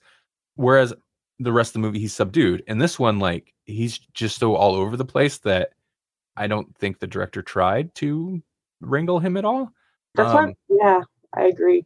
and the other issue with the movie is really the script is just god awful. It's terrible. Oh, Mhm. and Lola is really bad in this. But um the script is really bad and it's lazy in how it tries to handle the supernatural stuff. Mhm. Like so they they have this ex- what Go ahead. Sorry. I was going to say so they have this exposition uh trope black lady that they don't use. Instead they decide to dump the ex have the Lola who is putting in the worst performance of the movie dump the exposition in like one or two scenes but in a vague terms Yeah. to where the first scene happened and I okay, I heard about what the movie was before I watched it. I kind of wish I didn't, but when the scene happened that she, where she explained the premise in the first 10 minutes of the movie, I had to rewind it and be like, "Wait, she didn't really explain it. Like I I know because I know, but not because the movie told me." And I ran it back and watched the scene again. No, it's so vague that if Mhm. you it's clear that the characters know what she's talking about, but what she's talking about is not made apparent to the viewer. All we know is she likes to get choked out in bathrooms. and also the director or whoever really tried to they try there's some twin peaks influence on this but it's not that weird Mhm. Like you could tell in the music. They even had a theme. The theme, not the score necessarily, but the theme was by Angelo uh, Badalamenti, who works with David Lynch a lot. But like they would use certain pieces of music where I'm like, oh, that's totally like you're going for a Twin Peaks thing, and it's got the young like uh, the young girl who's acting inappropriately sexy towards you know whatever, and there's this weird um, character body swapping type thing. But no, it doesn't Mm. work. It doesn't commit fully to that, and it, it Mm. shouldn't. It you, like, have your own style, but also it just kind of fails in all other respects. So that stuff really, really doesn't work. I will drive home how bad this is. They play no, but Nicolas Cage plays with a jack in the box that plays the whole, you know, all around the mulberry bush, that whole song. I mean, not the song, but the the tune, Mhm. the Pop Goes the Weasel tune, during like a paid for, I'm sure, song by someone else, like a, an actual song, not like a, a score, like an actual song. Like somebody paid for the song and then played Pop Goes the Weasel over it. And this is supposed to be, and this is supposed to be during like an emotional Yeah, an Time. emotional moment. he's he's having a, a very emotional moment. I do appreciate that his character is just complete gets totally wasted at the end. That the final like sequence that Nicolas Cage his character is in in the movie, and he plays this pretty well. It's just, uh, he's just like totally d- dead inside and drunk, like just, Yeah. uh, uh, Well, he- he's he like start- barely there. he starts getting drunk pretty early on and then he doesn't stop i don't think um but wait wait i just remembered another thing i was going to talk about earlier This one of the things that i do appreciate about this movie is its bold choices like beginning a scene in someone's butt crack and then panning up to the rest of the scene a very fat dude's butt crack. very fast what? butt That's like the third shot of the movie. Is it starts close up on a, a- this fat dude's butt crack, and then slowly pans up, and it's this fat dude who's working a counter at a, a convenience store. I feel Yeah. like that's a bold choice. it is. it it's is bold. It's again though. It further, and I think maybe this is the point. Like they're like it's going to be like an erotic thriller, but we're going to make do everything we can to make it just repulsive. and there's things it does the thing where there's there's scenes where it's just like n- this it's got the classic bad movie there's scenes that happen where you're like this just no one would do this why why would you do this oh you're you're in the hospital and she needs you to strangle her real quick so you just step into like the stairwell. the stairwell where anybody could be and then you strangle this woman. And like there's several scenes where it's like nobody would have behaved that way. That's not mm-hmm. how people act. That's not how the scene would go down but it's i don't know if it's lazy or what. It's just it's weird. Put your gun down. I'm sorry brenda's dead. It's not my fault. That's pretty accurate i know i know. okay if there was another scene i wish i could show on here it'd be it's towards the beginning and it would be it's the scene that kind of leads up to that scene where you can actually see the clip where he's like oops they're dead is when he saves he quote unquote saves her from being strangled in which he hears some commotion in the women's restroom and then just kicks his way in and beats this guy up right? Which is fair. I don't fault him for that. He Sure. was strangling this woman. She mm. wanted it so i it's i guess that's not good but he beats the crap out of this guy and she goes she goes what are you doing? And he goes i was saving you. I'm saving you. And, and then she yelled at him a bunch and i can't remember what the line is now but he just in the in that in the bathroom all of his line deliveries top notch. It's so good. he like mutters him and like the things he says is so i'm saving you it's so weird Yeah. so yeah it's a horrible movie you should watch it yes, on I Netflix. agree. It is. It's a horrible movie, and I think you should watch it. Also, I totally agree. and okay and there's lots of we mentioned there's several sex scenes and there's some nudity there's some bum and stuff but there's not like the nudity the nudity in some cases thank god is never ex- explicit really um i mean the sex scenes are explicit but like there's not a ton of nudity so it's like repulsive with lots of sex scenes but also kind of tame yeah i Same. Ugh. Yeah, you don't see much. It's just it just makes you feel like what you do see you don't want yeah, exactly. like that would not be comfortable. And I, I, I don't know. I mean, I, I don't know how anybody's getting off on that, but whatever. oh man. Uh, Paul says Pervy Cage chased everyone away. I mean, I think the fact that we talked about that movie for like an hour chased everyone away. But Oh, oh well. yeah, no, I we'll probably we're, we're. I feel like we should probably definitely cut news short. We don't have too many news stories, and I'm sorry. This we is, knew at the outset that this wasn't going to be everyone's cup of tea. This is also why we tried to watch. I, I feel like this is a good uh, reason why or example of.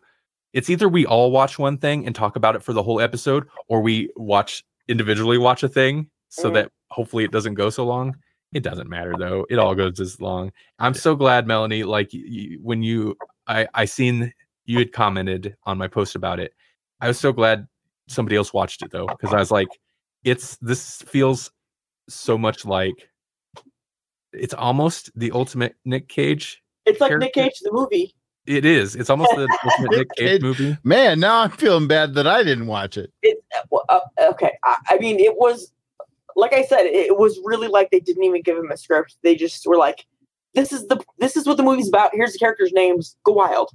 It feels like that through at least ninety percent of the movie. Really, uh, there might be a couple scenes where he was like supposed to actually behave like a human being, but most of it he was Nick Cage, uh, which is rare. But also, um, hold on, now I forgot my thought. Go ahead, Randy. Go ahead. Okay, I was just gonna say. So, I said earlier, Nick Cage makes this worth watching. Otherwise, it's Yeah. just a bad movie, Right. and it is. But there are scenes without Nick Cage that are so bad that I laughed out loud at it, and also that I cringed. And for the most part, it's a really bad movie, but it didn't get a lot of cringe out of me. Whereas other movies, you know, like uh, what a Camp Blood or whatever, where it's like just a cringe fest and it's on it's not fun to watch. This doesn't have that, but it does have a few or this doesn't have that much. It's not that bad, but it does have a few moments where I was like, hmm "Oh no, this is oh, that's so stupid." Like just like why? Like Mhm. took Why? you out of it. It was that bad. Right. Mm-hmm. Um, but for the most part, it's just bad because the script and the acting is terrible, and that's Yeah. a little bit. different. That's forgivable. Yeah, It, guess it's this. I guess it's the same thing, but uh, uh, and I- but I will I'll give it the credit of besides being just Nick Cage being Nick Cage through most of it. The beginning idea I thought was was interesting. It didn't pan out in the end, and I think they kind of didn't know how to end it, and so they were just like, "Oh, let's just shove everything into this last ten minutes, like it, you know, should be that way." I don't know. It's, it it doesn't work, but it started off not that bad. It just got worse and worse and worse. also there are characters that get injured or attacked or whatever, Mhm. and it's just like as soon as somebody's injured in this movie, everyone else, all the other characters are like, "Oh, they're dead," and it's like, no, but they're probably still alive. yeah, Like they're, and they'll even have characters like, "Well, what if he's still alive?" It's like, nope, he's gone, and then they just move on with the scene. yeah. They just move happened- on to the next scene, like at least including like main yeah no spoilers, Like- main characters towards the end of the movie where it's like, we have to go. It's like you could save this person that you would Mhm. you as a character would want to be the one person in this movie you'd want to save, but you're gonna leave them to die in a fire. Like it's so bad.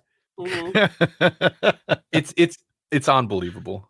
it is or like that one uh, i don't care if you are like a kingpin if your best friend is shot you're gonna call an ambulance right That's exactly like you can't. Here's another thing: somebody gets shot, and like, did you call the police? They're like, no, I can't. I don't want to deal with the police. So did you dispose of the body? exactly Like somebody Well- at some point will have to deal with the fact that there's a dead body in your house. yeah exactly But nope, nope. He just they're shot. They're gone. They're not in the movie anymore. yeah ugh lazy kind of liked it. it's not good. i'm encouraging everyone to watch it still though it's like when you're like oh my god come smell this it's like that it's a horrible smell. You're like, what does it smell like to you? Now I don't want to overstate it. It's not Nick Stage, Nick Stage, Nick Cage at like level 12 the whole movie. no but it is the full gamut of the things that Nick Cage does, and that's what Mhm. makes it s- perfectly Mhm. cagey. It's Nick Cage. It's Nick Cage going from zero to sixty in like a half a second, and then dropping right back down like it didn't happen. It's like that. So you were saying he was gone in 60 seconds? And he had the he did the hand. He did do Oh, that. guys, He always Yeah. he always does the hand. It's got to be the hands, at least once. And thinking about it's so weird because okay, other than the fact that thinking about this and then comparing it to, uh, we do have news and it's getting late. I don't know what we're what the rest of this episode's going to be, but I was contemplating like there are legitimately decent Nick Cage movies, including Nick Cage horror movies that we could recommend. Mhm. Um, that I would actually probably be talking about if we hadn't already covered it on the show. Um, Mandy is Mhm. I it's Mandy's not for everyone, but Right. Mandy's great. It's a super cool movie. Nick Cage is actually like he's good, but he's mopey Nick Cage most of the movie with like a couple cagey scenes. He's otherwise in a it's like the movie is Nick Cage and Nick Cage has to be a little bit Right. more downplayed. He like Yeah. plays it low key. He's really good in it. Yeah. Mhm. um uh, anyway i'm not going to get into it. color out of space which we talked about Mhm. recently Mhm. also uh last season on Grawlix cinematic universe uh, we covered both those movies in a double feature a lot of fun um color out of space i feel like would maybe appeal to more people but also it's kind of hardcore for a horror movie so maybe not it's also weird Right. whatever Mhm. Super weird. Yeah. so it's like in both of those movies there are moments of cage but it's appropriate but also like i don't know you can almost maybe tell the projects he takes more seriously to where he tries to still be it seems like he's trying to be more consistent of a character in certain movies Mhm. and maybe that's the director maybe the director because i recent i was just telling melanie about this i read an interview i don't know from how long ago with nick cage and the director of color out of space uh richard stanley um talking about like scenes that were cut out of color out of space apparently there was this big whole like anti-trump political thing message to the movie. Oh, well, that would which makes sense with his random like doing his impressions of his dad but it sounds like trump. Yeah. apparently there was a huge anti-trump message that the studio like cut it like, cut it all cut it all. No, we want to make some money. right right right you know. Never mind. Was- it's not just rednecks but as i say rednecks watch movies too. Um sorry because it's not just rednecks and that's um but So we're- they were talking about a scene where that they cut that was not related to that and it was a scene where nick cage come in and delivered th- the, all of his dialogue while doing handstands and cartwheels and stuff and then there was the Nick Cage was talking about why he did that. He's like, "Well, see, because the characters, the other characters, really just had a very disorienting moment. So I figured I'd come in, my character would deliver his scene in in a disorienting way to kind of reflect what the other characters were feeling." so he came in and did handstands and delivered his dialogue while standing upside down and doing jumping jacks and stuff. Sounds like maybe you just took in one too many lines before you went in for, the, for the suit. that sounds like the most Nick Cage reasoning ever. That was his logic. I So was just he- thinking that might be Nick Cage's Nick Cage's reasoning for every movie. Like, well, they were supposed to be disoriented, so I had to be all kinds of crazy to disorient them. Like, or else they would I couldn't just stick with my own motivation. I had to encompass theirs. and that's the thing it's and this, that's where people will be like see he's he's just he's like he's he's a genius because of decisions like that right. but the problem is that's not how we interpret the movie and not every movie is a weird lynchian interpretive symbolic experience Mhm. you don't come in as a character and play your role how the other characters are feeling you play as your character and i feel Right. like that's that's a perfect example of why his a lot of his movies his characters he, he doesn't seem great to me because his characters are so inconsistent inconsistent from scene to scene he will just act it a completely different way and it's got to be because of that he's like well what does this scene need well yeah but also like what does this scene need your character to be Right. a- and I feel like maybe that's what he's missed. I don't know, but I, I'm also not an actor, and I'm not making Nick Cage money. So Yeah. Right. you aren't the nephew of Francis Ford Coppola either. So Maddie D says Nick Cage's motivation is paycheck to paycheck to pay back taxes. Yeah, we were talking a little Yeah. bit about that earlier. yeah, Y- yeah no well that's another thing like how could you be that then again that also plays into like color out of space is an interesting project and i do get the feeling that he maybe took that more serious like mandy um whereas other things like he's been in hor- D- left behind and Yeah, uh, that's on the top 10 worst. oh i bet i've never watched it but i don't want to Right. uh, he re- paul says he reads the room yeah i i take that further like he reads the room not the script um, Yeah, right. Yeah, right.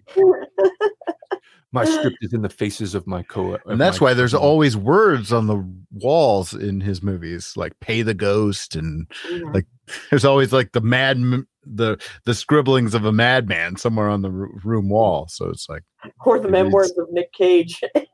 maybe, maybe God, that good bedtime away. reading.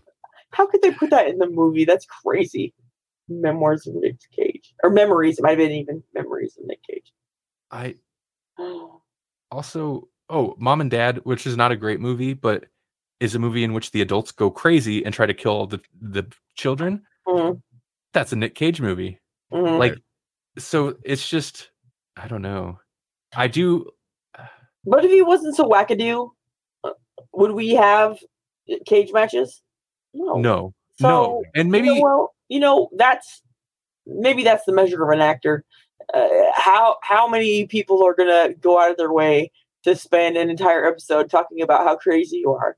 Maybe maybe that's the big performance that we're mean, all you know to be- missing.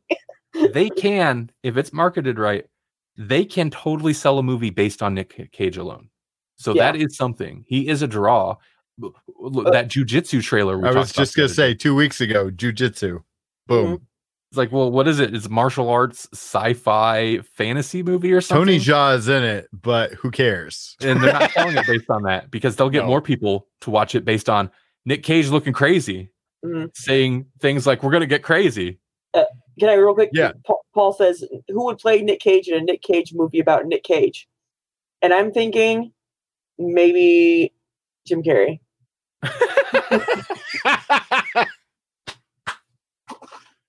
Maybe. kind of. Jim Carrey does feel like an alternate version of Nick Cage. It's like Nick Cage gone a different way. Yeah, Right. if, if he had been less dark, he would have been a Jim Carrey. Yeah, like yeah, if you pushed him more towards comedy instead of like trying to be a stage actor in movies or whatever. yeah, Right. because that's kind of uh, also what he seems like is he's doing stage acting in a movie. Mhm. So Fire Marshal Bill. Oh, Maddie D says William Shatner. I Ooh man. okay. Um, it's kind of late. I don't know how to proceed. I think Uh, we we go to the the mandatory bit. yeah. The Mandatorian. the Mandatorian. the Mandatorian. Which, speaking of which, that there's actually going to be new episodes of that. The Mandatorian. When is it? Mandatorian.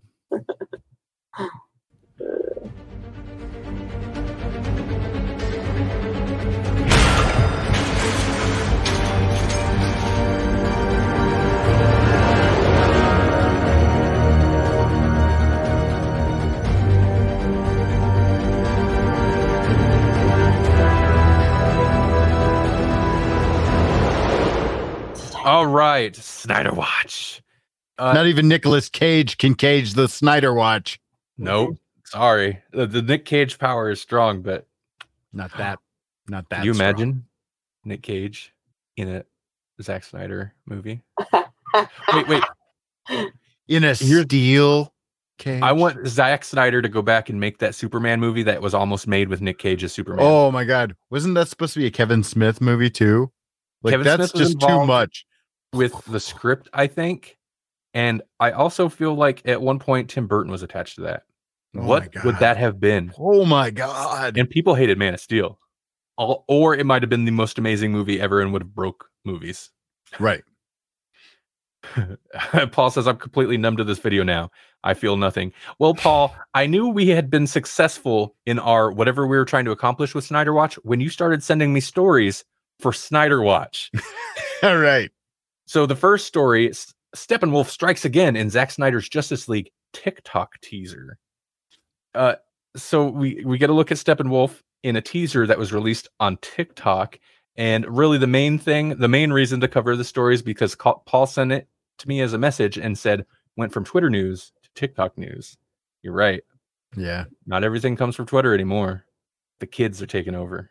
hmm Which Uh, YouTube, the screen test of Nick Cage, it exists. Yeah, in the Superman thing. Yeah, it's in. Maddie D said that. It's Nic Cage in the Superman suit. It's incredible. It's not. It's weird. I don't know who thought that was a good idea. we, yesterday, I don't know if this bump jumps in my head, mm, completely off topic a little bit. Yesterday, me and Randy watched um, the what is it called when you try to get a job? Like the interview episode. Oh, the audition. audition. There you go of Elliot from ET. I still, I, I, he'll always be Elliot. I don't remember his name ever, even as an adult. I still call him Elliot. But um, of him getting the part for ET, and he's like, he's my friend, like crying, bawling. It's pretty incredible, actually. Like th- the kid was great. He's the good acting because you hear whoever telling Spielberg, or whoever off camera, telling him, "Here's the scenario. There's an alien. He's in your house. He's your friend, and there's this government guy who wants to take him, and he comes to your door and he's going to try to take the alien from you, and but you want to keep him because he's your friend." And so then they this like obviously kind of improv scene plays out and the Mhm. kid is just wire works and he's good like he is it's super convincing yeah, yeah and then the end of the video is you hear spielberg go okay kid you got it yeah. yeah so i don't know it, random video i don't remember how we come upon that but it was pretty good pretty good Yep. um so, okay so this tiktok thing there's not much to it except you do see what steppenwolf looks like who of course was like the main bad guy in the theatrical cut they altered him a little bit it he looks essentially the same but more metal so Ah. i mean i mean i could see the direction that snyder comes So in like, he's like if all right Zack Snyder had done it. It needs to be more metal and they're like okay so like armor sure metal Spikes on his shoulders and bats flying around. and more leonard cohen what does that mean Yeah. Ah, d- metal. Do it. he has such a weird affinity for that one leonard cohen song that he's used multiple times and he's used covers of it in the trailer for this it's very strange Mhm. okay uh, i guess here oh here's a picture i i guess maybe this is better just because cgi metal looks better than organic stuff uh you can't really see it super well here but i will show what the article shows so it's like the same shape but less i was gonna say humanistic but i don't know it just looks like a mask It looks kind of Egyptian to me. that's interesting. Hmm. Okay. Um, the next stories. This is a whole thing. I hadn't heard anything about this. This must be really new. And uh, Jesse, you found this. I feel I feel like you probably didn't get too far into it either. No, Um, I mean, um, it's basically it basically all comes from a Forbes interview, uh, and we've w- one of the reasons I pulled this one was because we've talked about it in the past. It, it's the continuing saga of Ray Fisher um, speaking out about Joss Whedon and his you know his behavior on the set of Justice League, and uh, so he recently did an interview with Forbes, and so I just saw multiple articles about this Forbes interview. I was like, Right. well, where's the interview? Uh, but there's several articles about it. Kind of e- each one of these covers essentially the same stuff, but the two the two headlines that I pulled uh, was that this one kind of buried the lead. So I'm going to skip it and go. I'm going to go to the big one, which is Ray Fisher accuses Joss Whedon of digitally altering a performer's skin tone in Justice League. And so and it was notably a person of color. And so like gee who is who would that be? Probably cyborg you know i mean Yeah. He's I think he was the only one, right? i think so. I mean I, I don't know. Maybe there were maybe there were some other characters that were ancillary but he was the main one right and so uh, uh, according to according to Ray Fisher, essentially, uh, Joss Whedon didn't like the particular skin tone, and so had them uh, color correct it in post. I honestly, I thought that was standard. I thought that I thought that that was a common thing they do was to lighten people. What's Um, interesting because Zack Snyder does it all the time, plays with hues over top of everything, like a full Uh-huh. filter. But maybe that's the thing. Maybe Joss Whedon uh, wasn't filtering a scene; he was he was notably just color correcting a specific character. Hey, Right. look. Oh, um, real quick, Matty D uh, about Steppenwolf said he looks Gallif. Head still looks Gallifreyan. Yeah, it's got that like the color, Yeah. the shape of their collars a little bit. Yeah.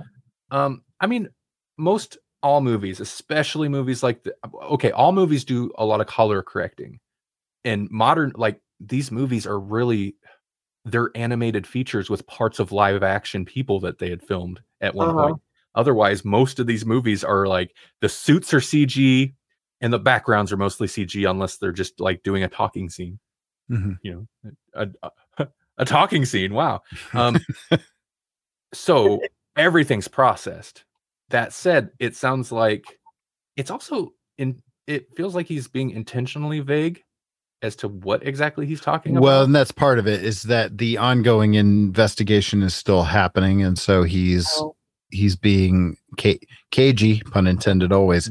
Um, he's being cagey about the details because you know he, he'd like the information to come to light via the investigation, but we'll see because it's it's private investigation. Um, you know, we've talked about this in the past.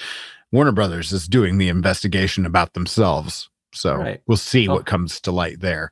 Um, the other big the other big reveal, the other big revelation, and the other big um, headline grabbing moment of this interview was that Joss we that they they were out on on the uh, the press circuit and and they went to Comic Con, basically saying that Joss Whedon was handpicked by Zack Snyder to take over the project, and uh, Ray Fisher is now throwing out there that no, that was all a lie.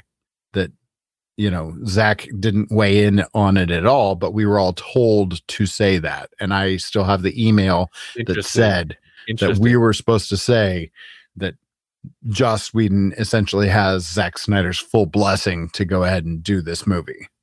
I okay. Well, a couple things. First, I feel like there was not ever going to be a cyborg movie, but if there was, there definitely ain't now. No, Uh, and I also want to touch on Paul asked, was it easier to color correct the actor than to color correct the scene? Like maybe no, no, dude, they color correct everything. The scene, specific skin tones, like the way uh, color correction works, and especially a situation like this, ex- cyborg. They color correct every individual element individually if they need to, but they will do like they can. They'll hit skin tones specifically since skin tones are mostly a certain color range, they can affect just that color range and kind of individual or uh, separate of how the background gets colored. Um, and what the accusation sounds like here is it's not just you know they lighten the scene. It sounds like intentionally lightening the skin tone of I'm assuming a black actor. It's weird that yeah, he doesn't even specifically spell it out. So, like, we're assuming that maybe it's cyborg, but that's not that's not specifically spelled out. No, he said, okay, the quote was, uh, and this is according to vulture.com, but they're quoting him, I think, from that Forbes article you were, or the Mhm. interview you were talking about. So apparently, the final straw for him, for Fisher, was uh, he alleges Joss Whedon digitally altered a performer of color's skin tone in post.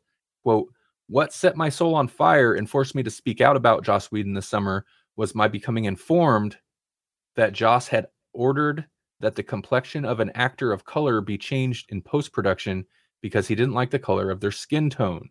The actor claims, "quote Man, with everything, with everything's twenty, with everything 2020's been, that was the tipping point to me." End quote. So it sounds like this sounds like more hearsay, Right. and he doesn't say who or even what movie it was necessarily. Right. Just that he heard that Joss Whedon did this and was like, "That's it. I'm gonna start spilling all my guts about I'm gonna start spilling my grievances about Joss Whedon. I'm curious as to what that would be. And then what was this other thing? Yeah, they did say Joss Whedon was handpicked by Snyder. Now that I think of- it doesn't that doesn't Whedon doesn't seem like Snyder's kind of he No. he'd pick some auteur or somebody he viewed as an auteur. He doesn't Whedon does not seem like somebody Snyder really would look up to. Whedon is the guy that made Avengers. The studio wanted Whedon. Yeah. Right. Oh, Yeah. for sure. Just like y- you know, they'll do another Suicide Squad, but they want the guy that did Guardians of the Galaxy because Oh, Suicide Squad sure. to be their colorful, fun, crazy movie. right. Yeah, I was gonna say their their styles are totally different, so I don't see why he would. Yeah, It, it, you know, it just doesn't make sense. Mm, man. Eh, mean, Okay, so part of the re- first off, we've been doing Snyder Cut, so I need stories for Snyder Cut. Eh, This Ray Fisher stuff is normally kind of more. It's much more gossip, rumory, story, uh, news than I would like to cover, but it's one of those things where, well, it's Justice League related. It is kind of interesting uh, in some of the allegations he'll say. Um, And it's bolstered by the Snyder cut. because it's got the Snyder Cut connection, but also Joss Whedon, who you know, no Sure. self-respecting comic book or nerd type podcast doesn't like talking about Joss Whedon because he's made a lot of uh, stuff that nerds usually like, Right. especially including us. I'm not exempting Yeah. us.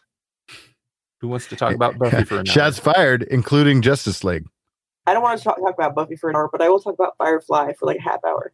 See, we got at least that. Yeah.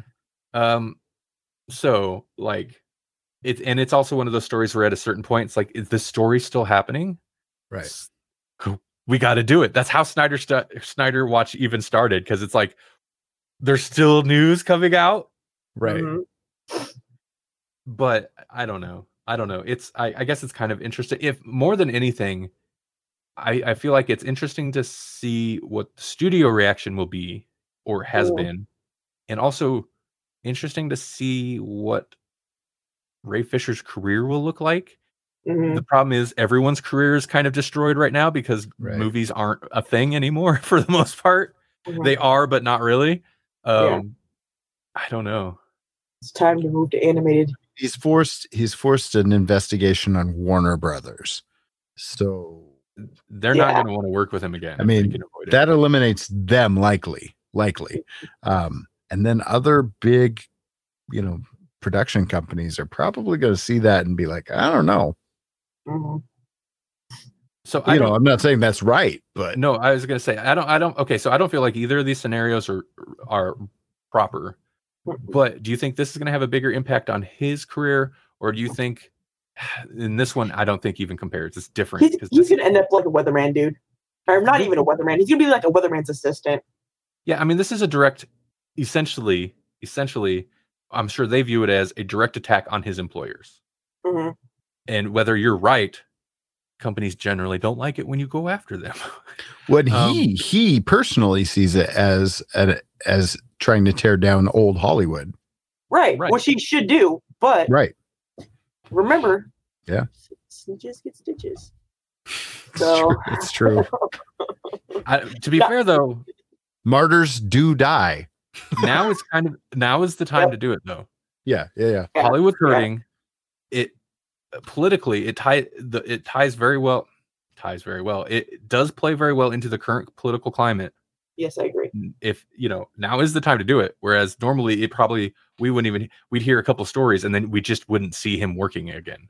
I guess with social media it's a little bit different, but um I don't know. It's good.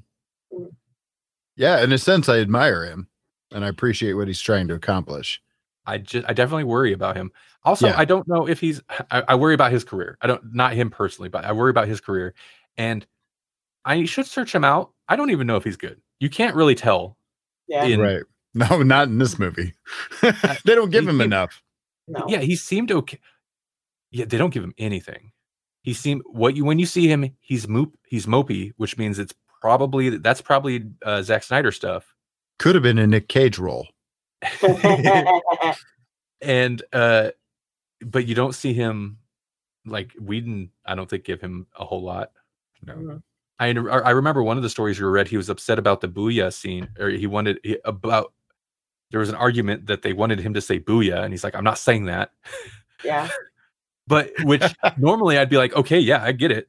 But Yeah. also, if it weren't for the fact that apparently booyah is like kind of a pullover from his the character in Teen Titans Go or whatever it is. Oh yeah. Apparently yeah. I was that a I was lot. just gonna ask, is it is it relevant to the character? Mhm. Yeah, I- only in that case, I don't know that it's necessarily a comic book thing. Mhm. Right. It definitely doesn't seem like something Snyder would push for. No. And if it was totally out of nowhere, I'd be like, yeah, it is a little weird being the one black superhero in there. And they're like, you need to say booyah. Yeah. First off, no right. one says that anymore. this kind of reminds me also a little bit of a, a something I was reading recently about um, little brother, which is a term I like, but you know, Big Brother is the idea of the government's always watching, Watching. you and keeping Yeah. track of everything. And now we have the technology where the everyday man can do the same thing, can track the government and record them and keep track of what's happening and report on them to the public. And I love that idea. And this kind of reminds me of that a little bit. Right. Yeah, no. I, yeah, I like that. I like that for sure. Yeah. And actually, it's the the whole article was actually about facial recognition recognition software that they're using on officers um, that refuse to identify themselves. So, Mm. so it gets a little bit deeper into the the whole you know government and political aspect of it, but still, you know, it, it's the same kind of premise, the surveillance on on the government, and I'm kind of all for that. Yeah. I mean, if the technology's there, they're doing it to us anyway. Right. Might as well take a page from their playbook. So somebody's got to keep people All in- things in- being equal, in check. Mhm. all men created equal. Oh, oh, that's just the Constitution. Yeah, It should it should be all people, by the way. Fair enough. okay. I'm good. Oh I think wait, we did it. I think we did it, right? But no, I didn't. should- 'cause- yeah, which we'd be amazed about, right? right, yeah. How long have I been muted? Oh, I don't know. You guys Uh, have kept talking. I, I don't think that I've hit any awkward moments, so I think we're good. Okay. Um, I'll go something simple and easy just to get through it. Um, there's water on the moon. We kind of knew that, but now we know for for sure. We know there's water on the moon. Are you sure it wasn't just? A, sorry. Are you sure it wasn't just a water bottle left like on Game of Thrones? Somebody left a, a Starbucks cup or something on the moon when they were, you know, filming the moon. No, they they use some kind of spectrometry. You know what I mean? Uh, spectrometry. I The can't say the word. specter. They, That's how they, they knew that winter was coming. right. Uh, and now they know for sure. Like before, they were like, "Oh, it looks a little icy," and now they're like, "Oh yeah, that's definitely that's definitely frozen water." So it's one hundred percent. We know for sure it's frozen water on the moon. That doesn't really help us at all, but it's there. So I guess if we're thirsty, we can go to the moon. it's a thirst trap now. That's how they work, right? well, I, you know, my other option was a, a a quantum time twist to Schrodinger's cat, and that's way more than I want to get into tonight. So you can look it up on your own if you want. But or not. We won't know. It'll be Schrodinger's cat until next time.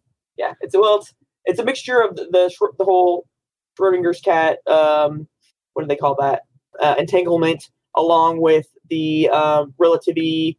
Uh, time travel bit of Einstein and mixing the two together. So interesting concept. Too much to explain right now. Paul says CGI James Dean left it on the moon talking about water. And Maddie D says F and F and Neil Armstrong Armstrong left a water bottle on the moon. Fun. I would too. Well, if I was if I was an astronaut and I had the capacity, which would have to be like some extra extension in my suit, I would like pee my name into the moon. See, I think it's I think it's super funny that like Neil Armstrong went all the way to the moon and he's like, I better I better bring this in case I get thirsty. And he's like, One clink, single Clink, water. clink. Oh, I can't even drink this here. Boom. I can't even drink this in this suit. I hate Right. this place. I'm going home. yeah. Neil, Ar- Neil Armstrong, ladies and gentlemen. So this teaches us that we need water drinking holes and pee extensions in our astronaut suits from now on. Yeah. water in, water out. Makes sense. Yep. Um, This place is Um, dumb. Okay, so uh, let's wrap let's wrap this up. Also, Tiny Toons is getting a new. There's a new Tiny Toons coming. Oh my god! Yeah. Yeah. well, I look And also Danielle Harris, who was in uh, several of the Halloween movies. She was the little girl in what f- fi- four and five. Uh-huh. Uh, she's directing a female-centric slasher titled Sequel. I've seen her in something as an adult, and she was pretty decent. She was also in the Halloween remakes, Mhm. um, as a different character. Mhm. Unicorn Warriors Eternal HBO Max and Cartoon Network order supernatural animated series from Tart- Yeah. Tart- Tartakovsky. That's why I Gen- put it on there. I like, what? Tartakovsky. What about Primal? Where's Primal? I want more Primal. It's There's on like HBO half a season on there. They did Yeah, six you're- episodes, left it on kind of a cliffhanger, and then, well, we'll finish it later.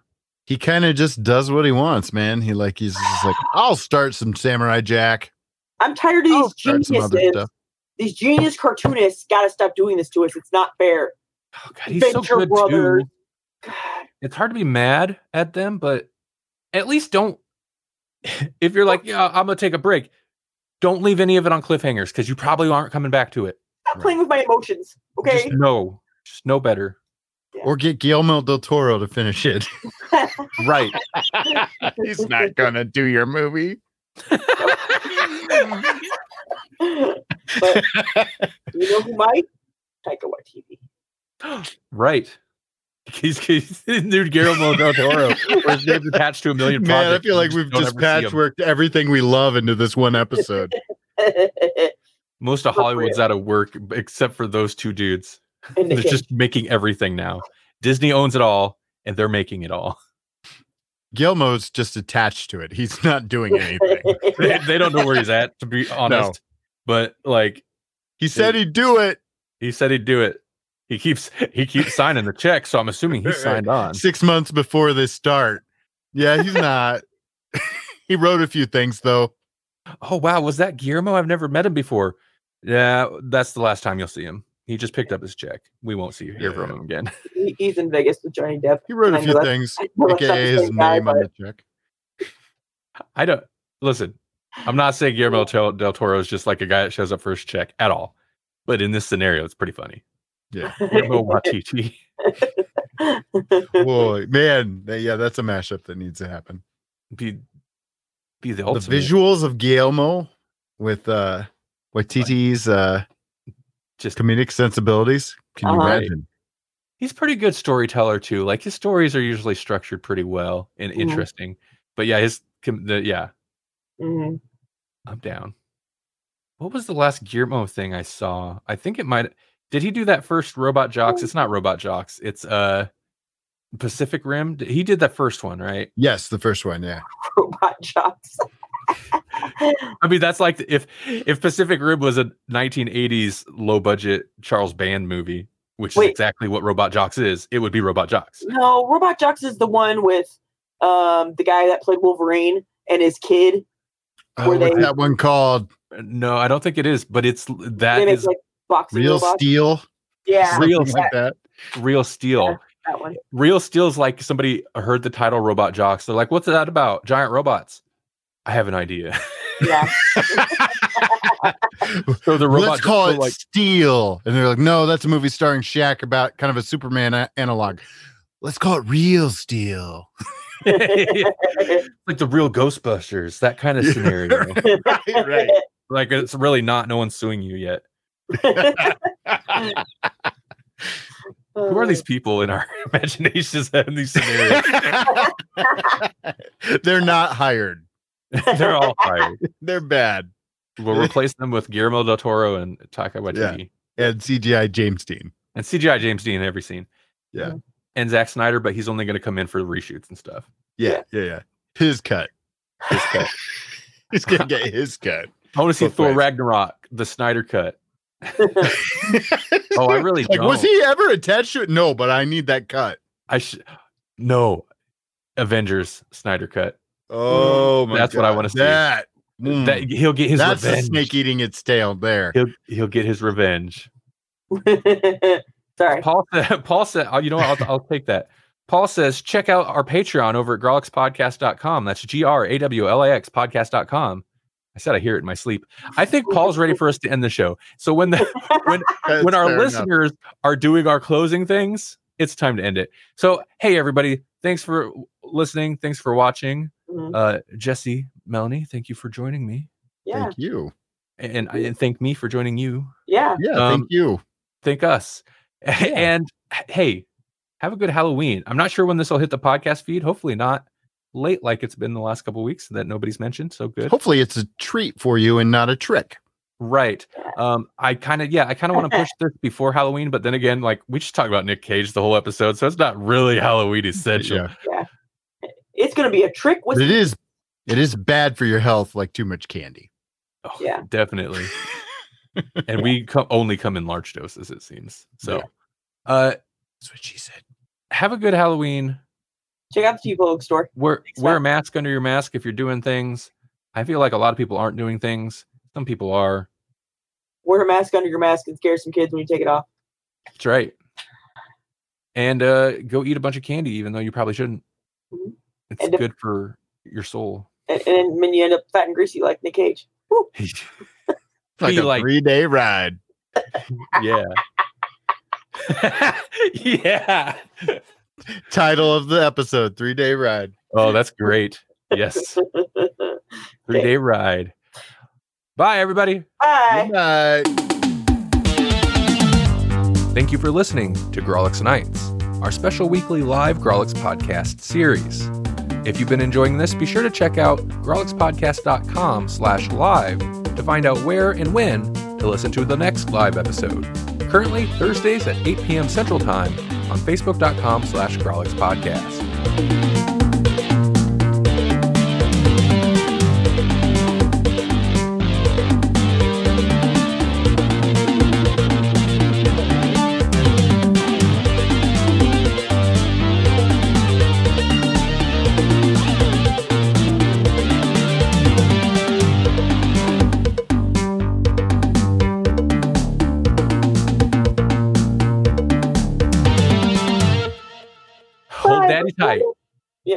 Hold, hold daddy tight.